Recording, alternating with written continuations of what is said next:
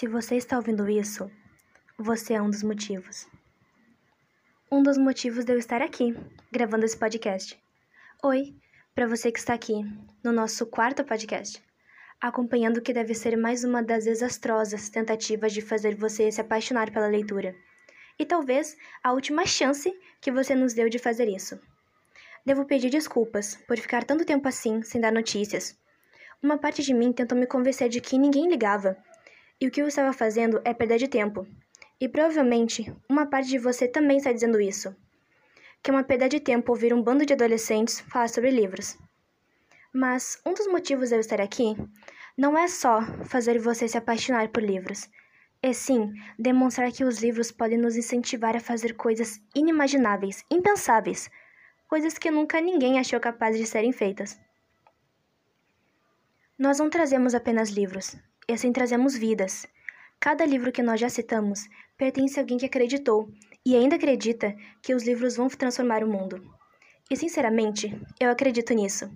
E se você está até agora me ouvindo, é porque você também acredita. E você não tem ideia de como isso me deixa feliz. Eu fiz toda essa abertura falando a respeito de motivos e dos porquês, porque o nome do livro de hoje é Os 13 Porquês. Muito provavelmente você já ouviu falar dessa história. Até porque ela se tornou uma série da Netflix, uma série realmente boa. Uma garota que se suicidou e gravou 13 fitas contando os porquês de ter se matado. E esses 13 porquês são os 13 culpados. Se você não assistiu a série, sugiro que assista. Mas se já assistiu, talvez esteja com o pensamento, por que eu vou ler? Eu já vi a série. Sim, esse argumento pode surgir, mas pense por outro lado. O livro é a matriz da série. Tudo o que há na série foi inspirado no livro. Essa não seria só uma experiência, é sim uma demonstração de respeito. A história, ao autor e até a série. Você precisa ler, porque você precisa entender o início de tudo. Basicamente, o livro é lido por dois tipos de pessoas, as que viram a série e as que não viram a série. E esses dois tipos de pensamentos entram em conflito em alguns aspectos. Os que lerem o livro e depois assistirem a série vão dizer, não é bem assim no livro. E os que assistirem a série e depois lerem o livro vão dizer, ah, eu me lembro disso, mas na série é diferente. Bem, é claro que eu não posso montar um jogo dos 7 erros, contando qual situação aconteceu de um jeito diferente. Mas posso, ou melhor, devo, explicar algumas facetas que ficam à mostra, tanto no livro como no filme. Primeiramente, existem 2 protagonistas na história. Hannah Baker, a garota que gravou as fitas e depois se suicidou, e Clay Jensen, um dos 13 motivos. No decorrer da trama, o leitor conhece tanto um quanto o outro. Hannah, por ser a autora das fitas e fazer questão que elas sejam ouvidas pelos culpados, e Clay, que tende a ouvir as fitas por 2 motivos. O primeiro, ele era apaixonado pela Hannah. E o segundo, ele não tinha sequer ideia do porquê era um dos culpados.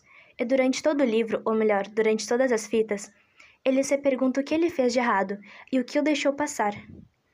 Ambos os personagens entram em conflito consigo mesmos sobre o que fizeram e o que poderiam ter feito de melhor. Afinal, eles estavam no ensino médio, onde dá para fazer um rastro de besteiras. E uma coisa que deve entrar em questionamento logo no início da leitura. O que Hannah Baker queria com aquelas fitas? Partindo direto do ponto que somente os culpados deveriam ouvir. Seu motivo e o motivo dos outros. Pelo resto do ano letivo, eles se reconheceriam nos corredores da escola como os responsáveis pelo suicídio de uma garota. Saberiam os pecados um do outro e julgariam a si mesmos e aos outros. Esse seria um castigo digno pelo que fizeram. Foram marcados em um ponto tão visível que não dava para ver. Não sei se você conseguiu entender o que eu quis dizer. Agora, não me faça perguntas do tipo, o que o Clay fez? O que os outros fizeram? Essas são perguntas que você precisa tirar suas próprias conclusões depois de respondidas. E nada melhor do que saber diretamente da fonte. Eu tenho a impressão de que já usei o termo fonte em outro áudio. Será que consegue me dizer qual é?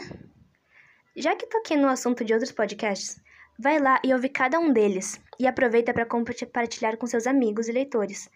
E também não leitores. E ainda, segue as redes sociais que estão aparecendo aqui embaixo, para você não perder nenhuma novidade sobre os livros que eu li e reli. Até a próxima página!